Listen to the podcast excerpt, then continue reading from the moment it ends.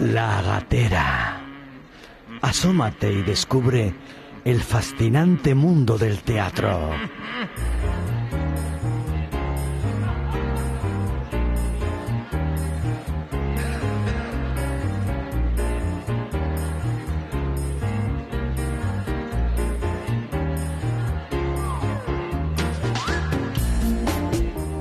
Bienvenidas, bienvenidos a La Gatera.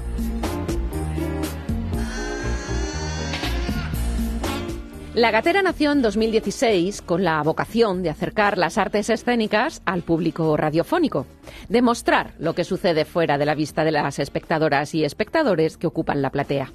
Ya existen en esta casa programas de actualidad e información cultural, así que nuestro objetivo es que se entienda cómo funcionan los procesos creativos, los tiempos de ensayos, la recepción del público, porque esto nos sirve a todos, tanto a quienes estamos a un lado del escenario como al otro.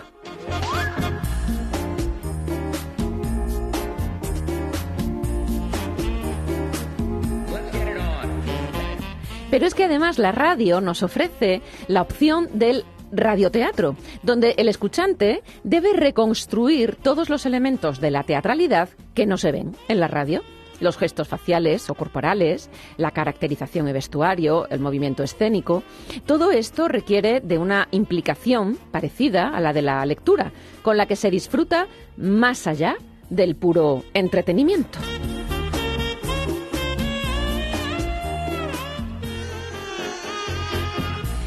Hoy les traemos ambas cosas. Con Javier Llanos hablaré de la Electra de Hugo von Hofmannsthal, traducida primero del alemán al catalán por Joaquín Pena y después al castellano por Eduardo Marquina.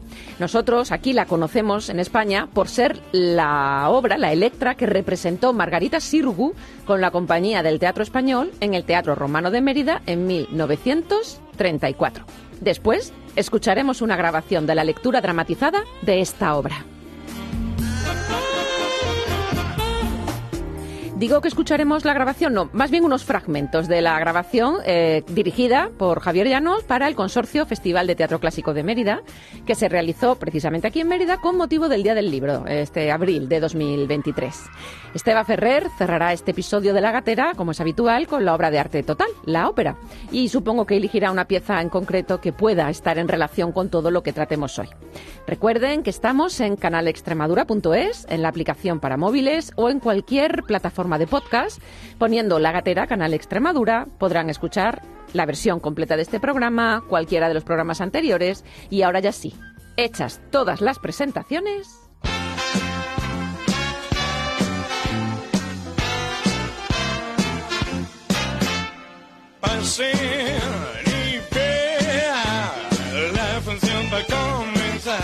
La Gatera, con Raquel Bazo.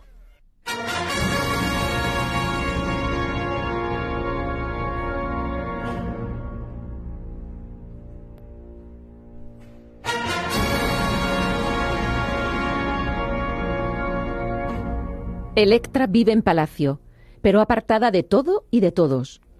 Un profundo rencor acompaña al dolor de saber a su padre Agamennon muerto a manos de su madre, Clitemnestra, con la connivencia de Gisto, primo del asesinado rey.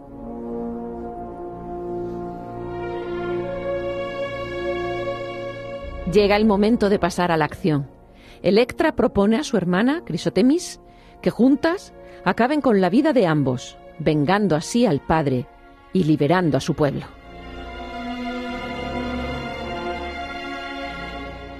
Crisotemis, decepcionada por una vida sin marido y sin hijos, piensa como su hermana, pero se siente incapaz de levantar el hacha.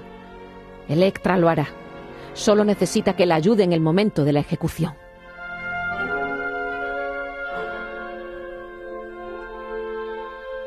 Pero nada de esto será necesario un tercer hijo de Agamennon, Orestes, que ha crecido en el exilio, llega en ese tiempo a palacio. Oculto como un mensajero que viene a anunciar la muerte del propio Orestes, accede sin dificultad a los aposentos de los reyes y termina con la vida de Gisto y de su madre, Clitemnestra.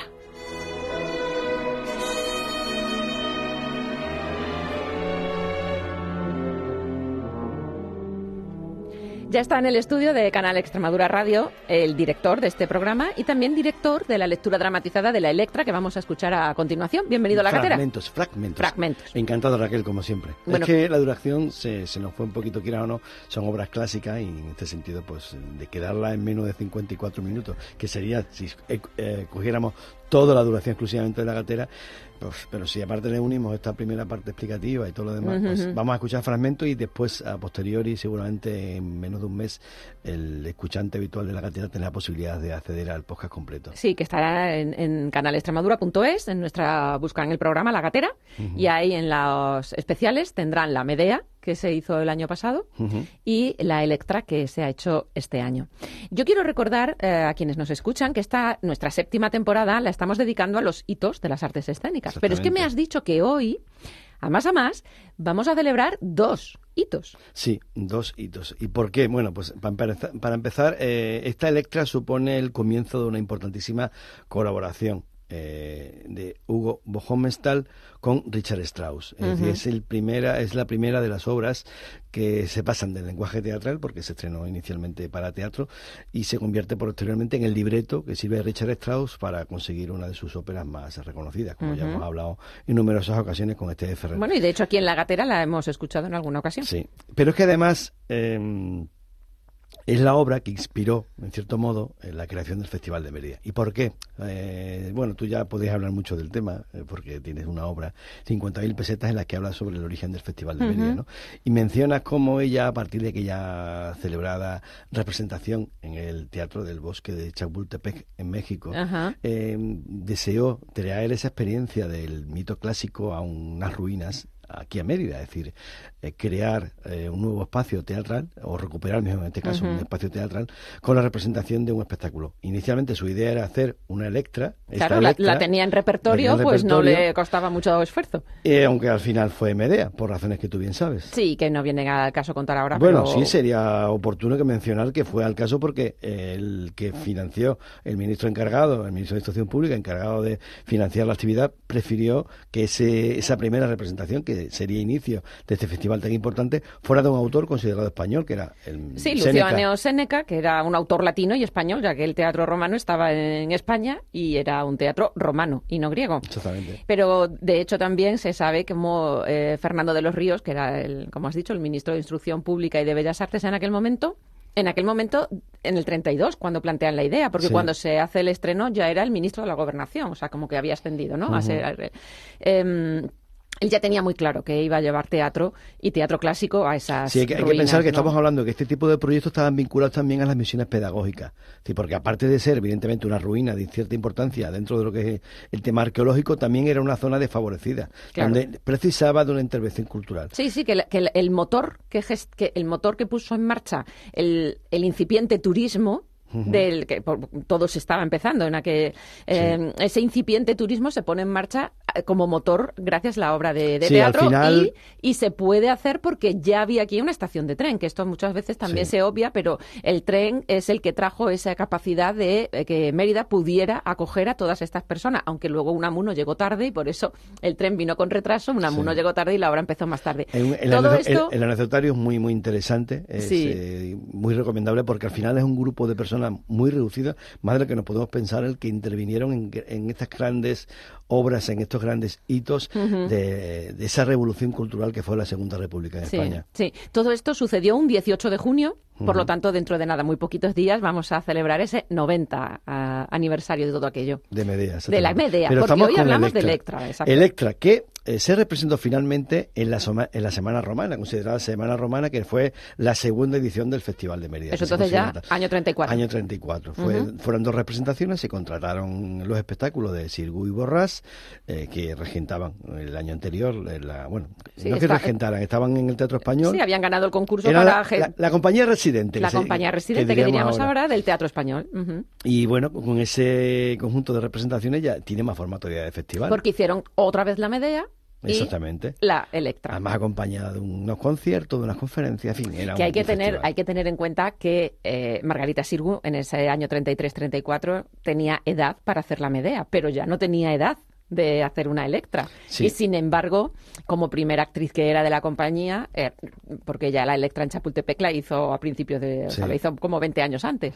Pero la seguía llevando en repertorio y la seguía representando con una fuerza y una potencia que te olvidabas de que no tuviera la edad. Esto tiene que... ver con la historia del teatro en España. No podemos obviar que el comienzo del siglo XX es el inicio de la incorporación de los directores de escena, pero todavía era habitual que en las compañías hubiera una primera actriz, un primer actor, que, era la dueña. la dueña, y el que desempeñaba siempre el papel principal. Es decir, el público acudía a ver a ese actor principal en el papel que hiciera. Y con 50 años pues, puede hacer perfectamente de un, una, y tantos, de un enamorado adolescente. En este caso, Electra, de una joven que está, pues bueno... Eh, estasiada, desquiciada, loca. Eh, pero esto es la visión ya, bueno, claro, ya estamos entrando en Mm, eh, unas representaciones de teatro clásico en un espacio clásico como es el Teatro Romano de Mérida, pero no tiene una vocación que diríamos ahora recreacionista, sino teatral. Exactamente, eso, es importante, ¿no? Porque eh, se podía ver por parte de los arqueólogos, Maximiliano Macías y, José, Ramón, Mérida, y el interés era recuperar y representar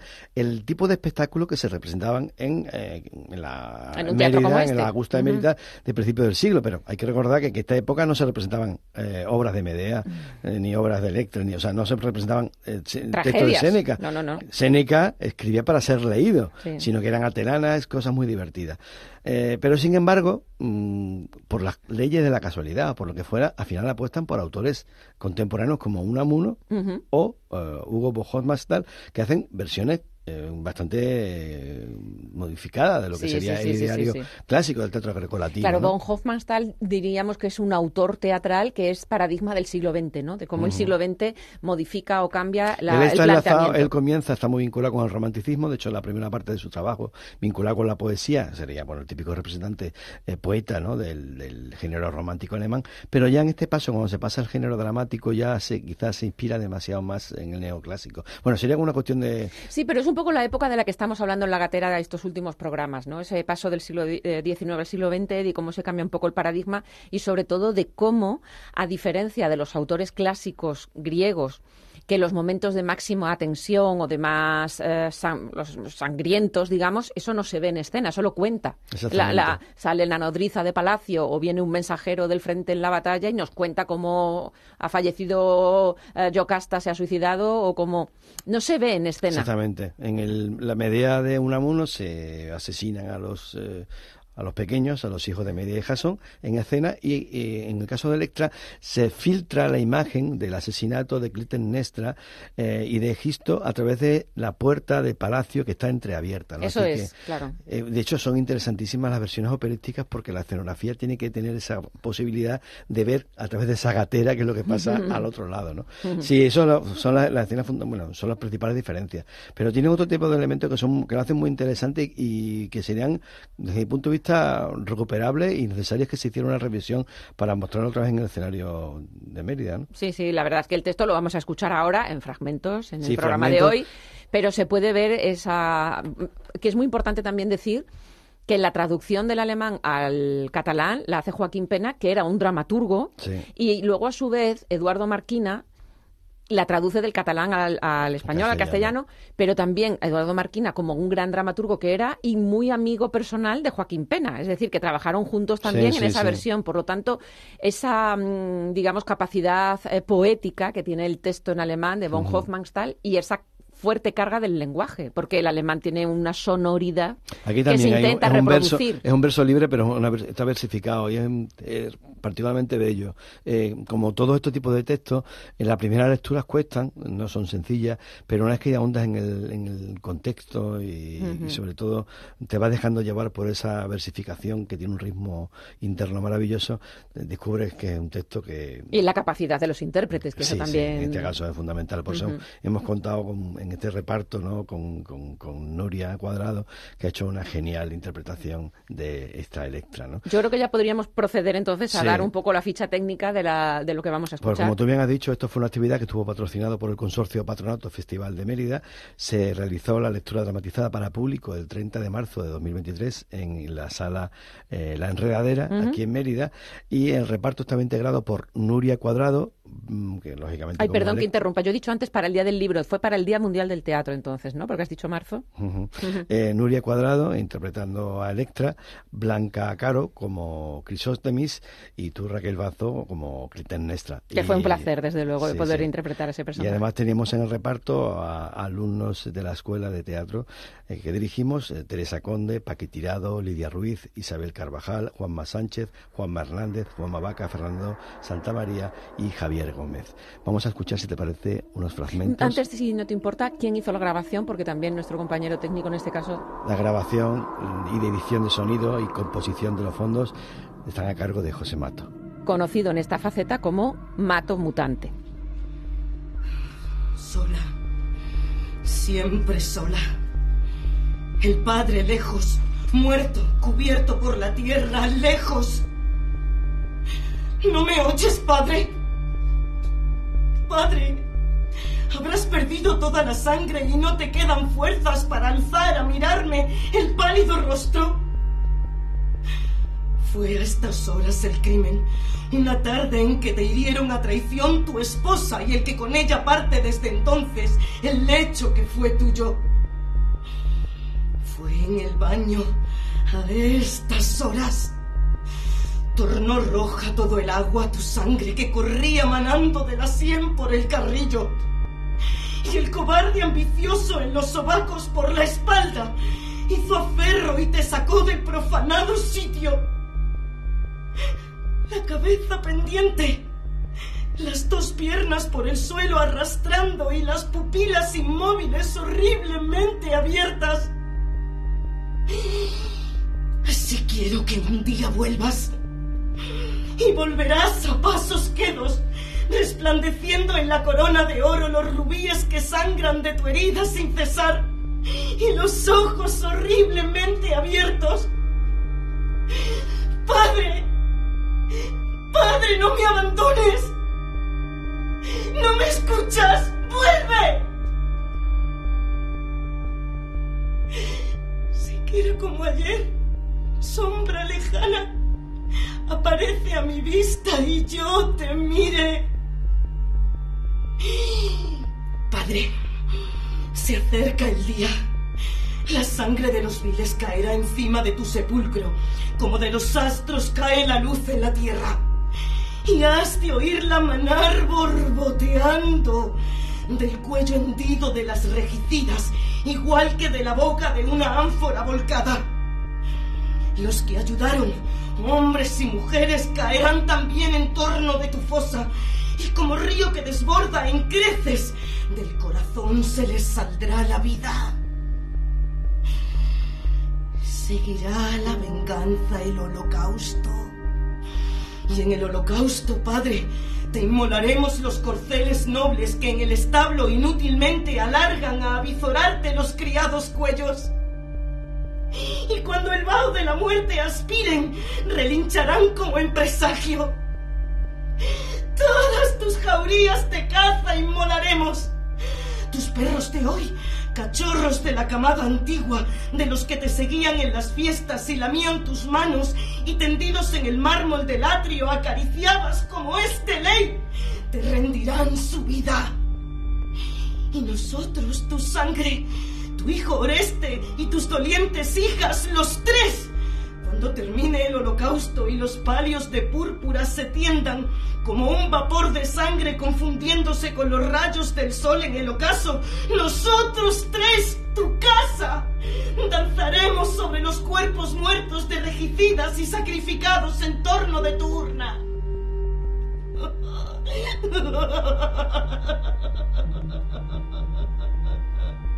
Y al mirarnos de lejos, en la sombra oscilar los que nos vean dirán, por un rey grande celebran hoy la fiesta de holocausto, los que herederos son de su progenie.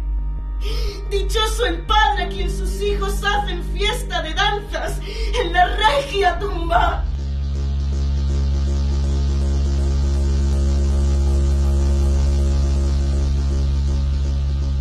Mis noches son horribles.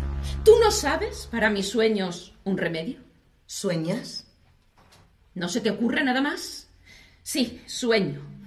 Todos los que van para viejos sueñan. Pero librarse de los sueños es posible cumpliendo ciertos ritos y esto busco. ¿Cuál es el rito que conviene a mi caso? Depende muchas veces una vida de una palabra. Y tales hoy que mueren por bañarse a destiempo o en un sitio maléfico. Lo dices por mi padre. Yo procuro guardarme. Así me cubren gemas y pedrerías porque pienso que tienen todas un poder oculto, pero no basta. Y si tú quieres, hija, podrías decir algo en favor mío. ¿Yo? ¿Por qué yo? Porque eres tan sesuda. Porque recoges ciencia de las cosas y hablas de lo pasado hace años como si lo estuvieras viendo. Tú eres fuerte y tus palabras son de hierro, en cambio, yo soy blanda. Las cosas se deslíen en la molicie de mi carne, frívola. No puedo hablar con energía. Egisto me tiene acobardada y si pretendo revelarme, no doy con las palabras que correspondan a las suyas. Dudo. Me flaquean las piernas, me parece que voy a caer y que me rueda la cabeza. Vacilo, siento ráfagas de terror, como si en el apogeo de la vida tuviera que morirme. Y entonces es cuando se burla Egisto de mis miedos. Y entonces yo quisiera comunicarle mi terror y verle palidecer igual que yo palidezco. Pronunciar la palabra que le hiciera crujir de dientes, mas la busco en vano. Hablar siempre a propósito es un arte que tú tienes, Electra. Si quisieras, podrías decir algo en favor mío, ya ves. No es más que un soplo o una palabra. Yo te diré de qué proviene todo. Desde que tomo el lecho hasta la aurora, me revuelco despierta.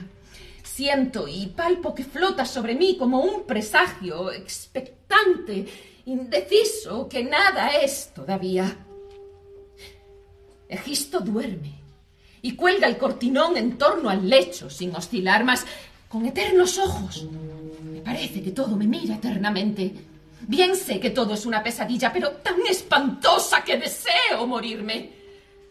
Aunque no tenga ninguna enfermedad y mi semblante manifieste salud, puedo morirme como un fruto maduro que por dentro se corrompe como una vestidura que en sus pliegues ocultos se apolilla. Por fin rendida duermo. Duermo y sueño. ¡Qué sueños! Me parece que se han roto mis huesos cuando abandono el lecho.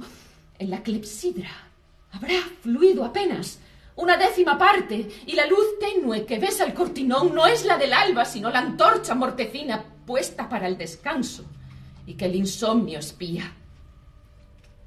No sé quiénes serán los que me acusan tanto daño, si amigos o enemigos, pero cuando te veo frente a mí como ahora, pienso que eres su cómplice. ¿Por qué no? Jamás tienes para mí una palabra de consuelo y al fin y al cabo, ¿a quién apenará tu muerte? Dime, ¿por qué me miras de hito en hito? No quiero que me mires así. Yo he decidido que mis sueños terminen y el monstruo del Averno, que inspirarme lo sabe, dejará de cebarse en mi martirio cuando la sangre corra. Has dicho un monstruo. Daré al cabo con él, aun si es preciso pasar sobre cien vidas, degollando reptiles, aves, hombres, siempre tintas las manos sobre el ara, rodeadas siempre de nubes purpurinas, como los que habitan en Tule. No quiero soñar más. Cuando la sangre vuelva a correr al golpe de hacha, entonces se acabarán tus sueños. Dime, Electra, ¿qué res sagrada? Oh, no es sagrada. Dime, si está encerrada en mis establos. Goza de toda libertad. Explica el rito. Un rito prodigioso.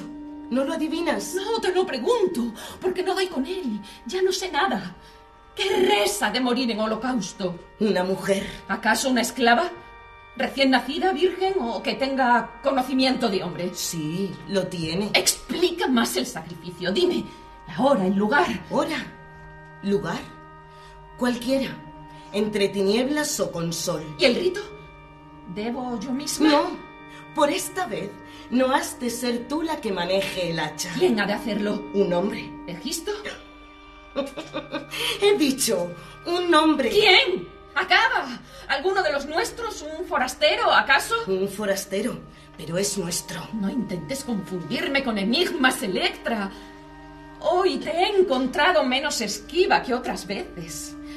Cuando los padres hablan con dureza, los hijos suelen ser quienes les mueven a hablar así, pero de todos modos, no hay palabra que sea irrevocable. La madre, hasta en el sueño, en los horrores de un mal sueño, imagina en un lecho de nupcias a sus hijos más pronto que en el lecho de una cárcel. A los hijos les pasa lo contrario.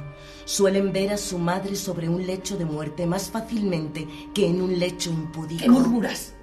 No existe, ya te he dicho, palabra que perdure irrevocable.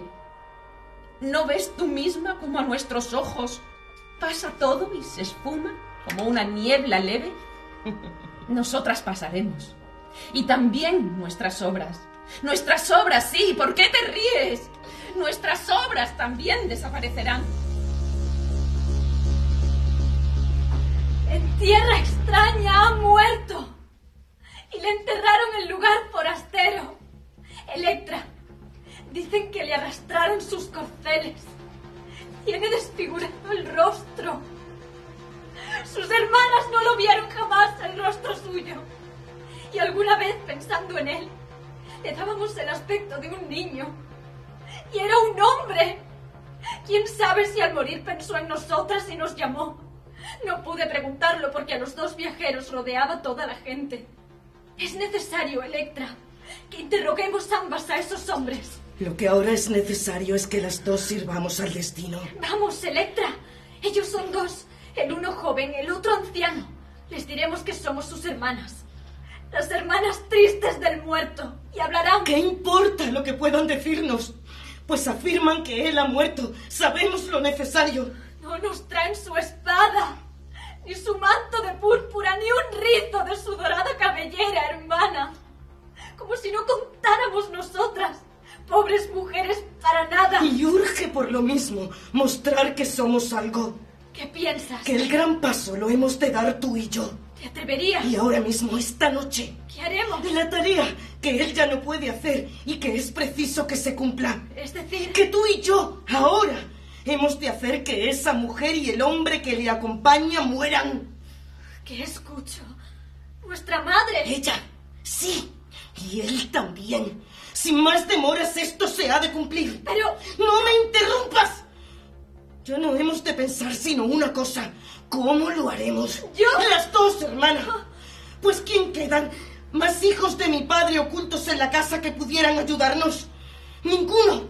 Y hemos de ser nosotras, con nuestras propias manos. Lo más duro de la tarea lo haré yo. Pues tienes una espada. ¿Una espada? Un hacha. Un hacha. El hacha misma con que al padre... ¡Horrible! ¿Y tú te ves con fuerzas contra Egisto? El primero. Ella luego. O antes.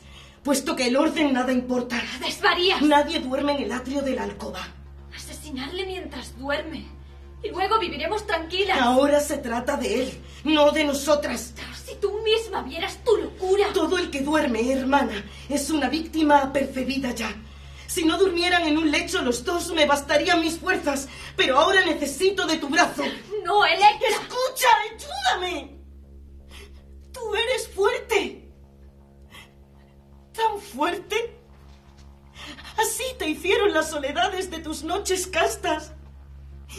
Eres esbelta y ágil, y tus brazos blandos y llenos tienen peso cuando descansan en mis hombros. Con estos brazos puedes ahogar. Si a un hombre estrechas o a mí misma contra el robusto pecho, en estos brazos puedes parar el corazón. Y el mismo vigor campea en todo el cuerpo como campea el caudal de agua rebosando de una roca y tendiéndose por ella, igual que por tu espalda se tiende al resbalar tu cabellera.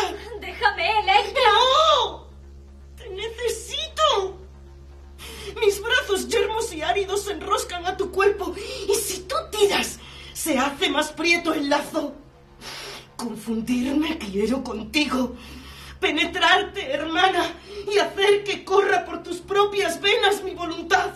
No, déjame. ¡No! Electra. ¡No te dejo!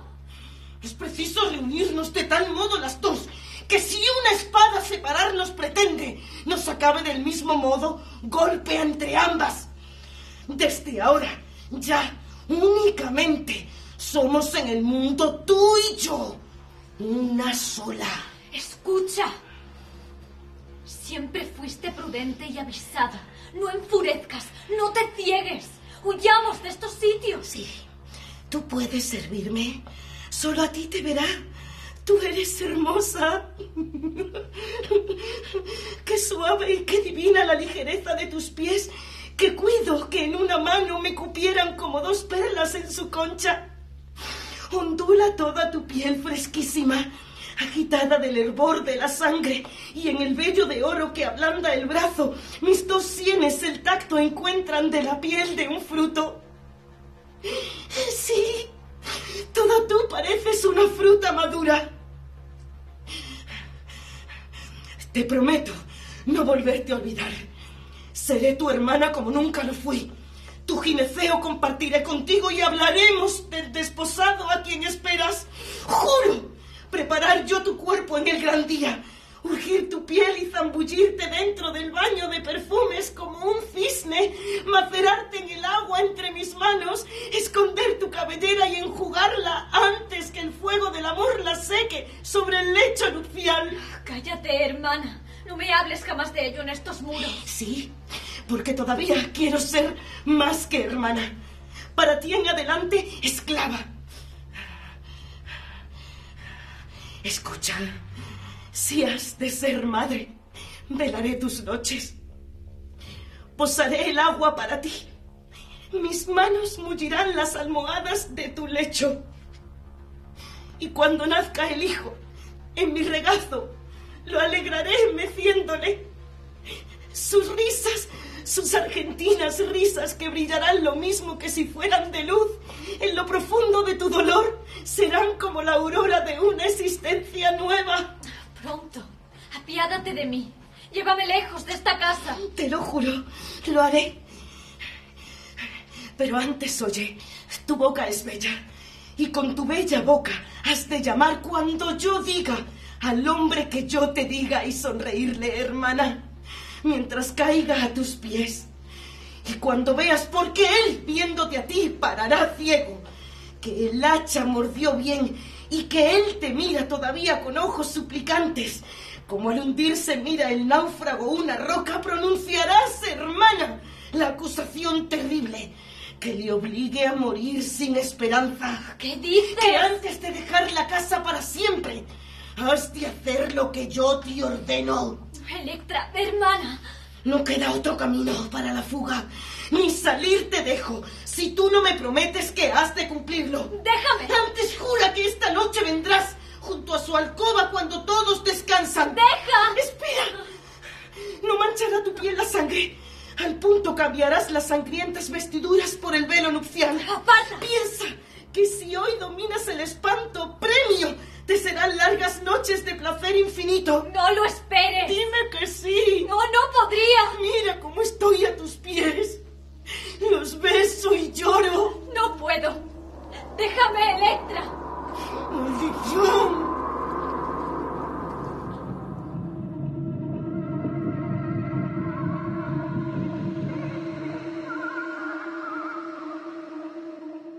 La Gatera, con Raquel Bazo.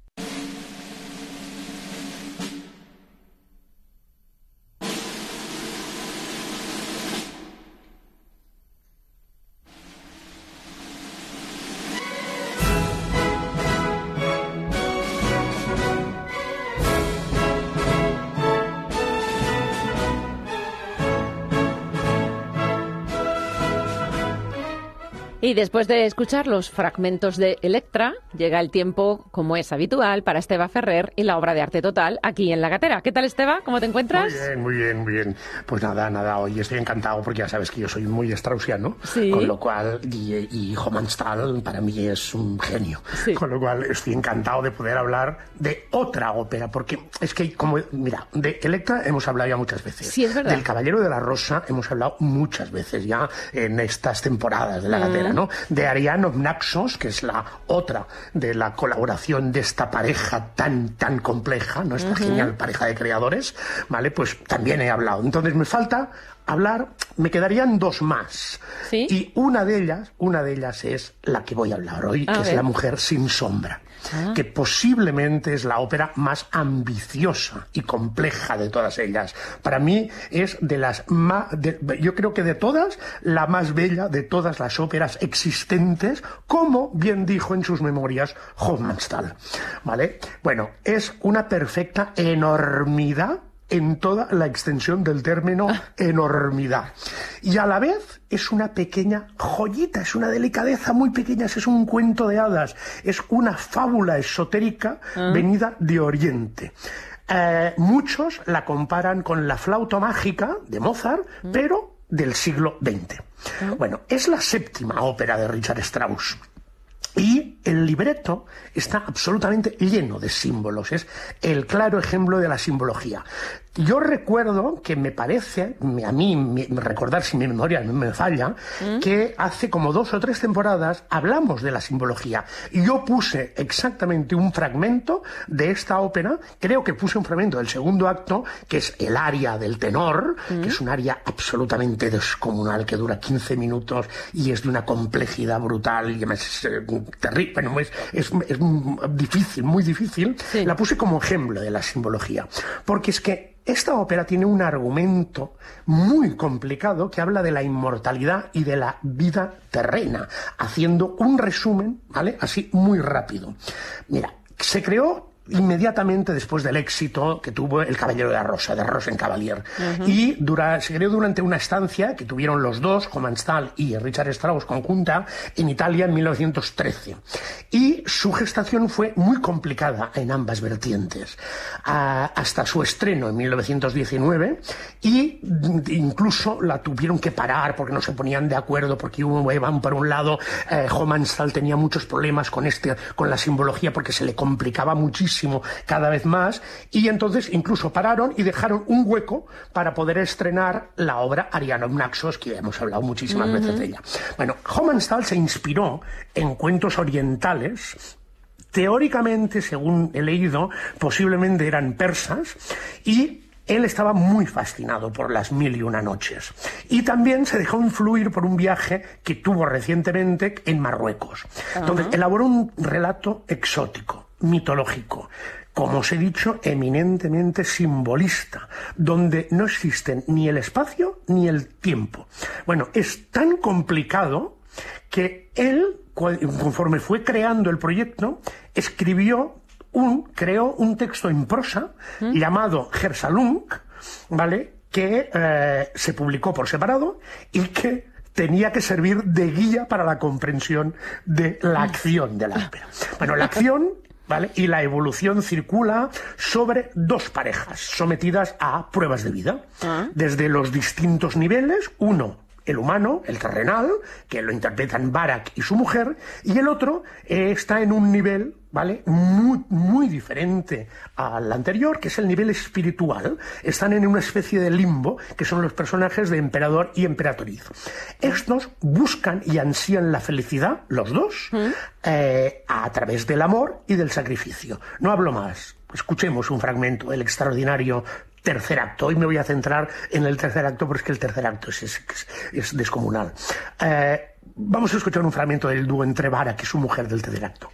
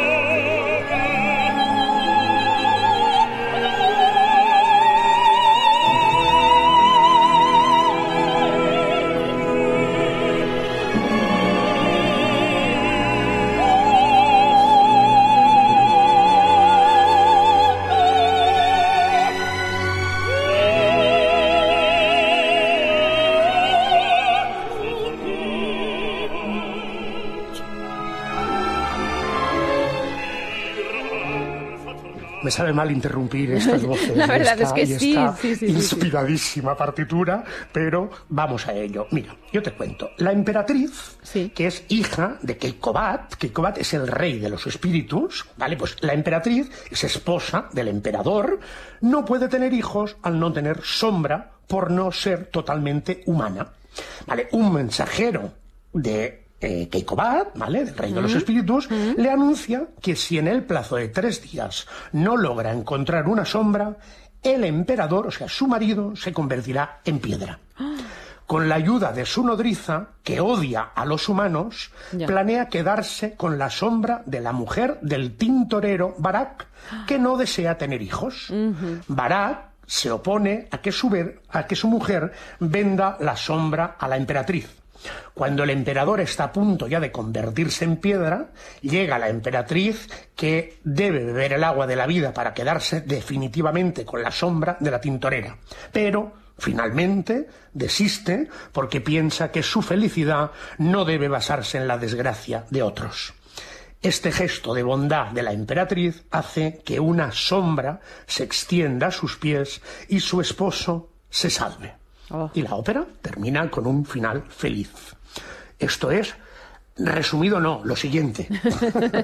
Pero a Sí, porque has dicho que- has dicho que es inmensa, ¿no? Mm. ¿vale? Richard Strauss le añadió la más opulenta y delicada de sus partituras. Eso.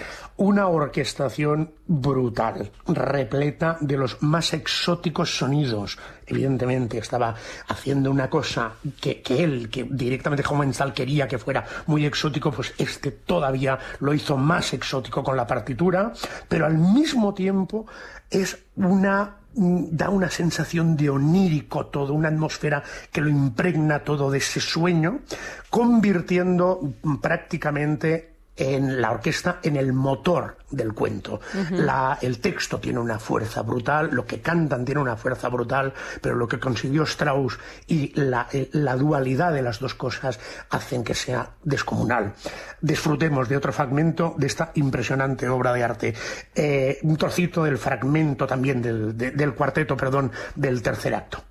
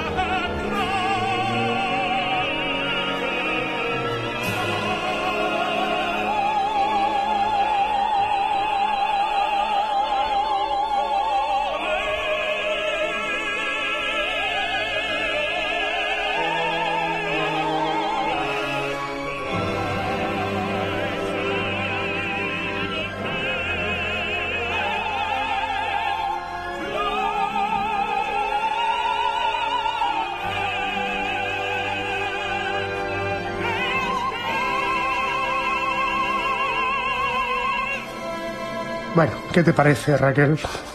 Pues lo que has dicho antes, que, que- mm, ¿cómo interrumpes esto? ¿Cómo, ¿Cómo la-? ¿Cómo te atreves a hablar? Y siempre dejo que hables tú primero porque yo no me siento capaz. Y qué, qué maravilla escucharlos, como siempre hablamos, ¿no? Escucharlos hablar a la vez y entender la- lo que les está pasando, lo que les Es está pasando a es cada maravilloso. uno. Nea, Ya te digo, es, es, es, es descomunal este tercer acto y este fragmento, este cuarteto.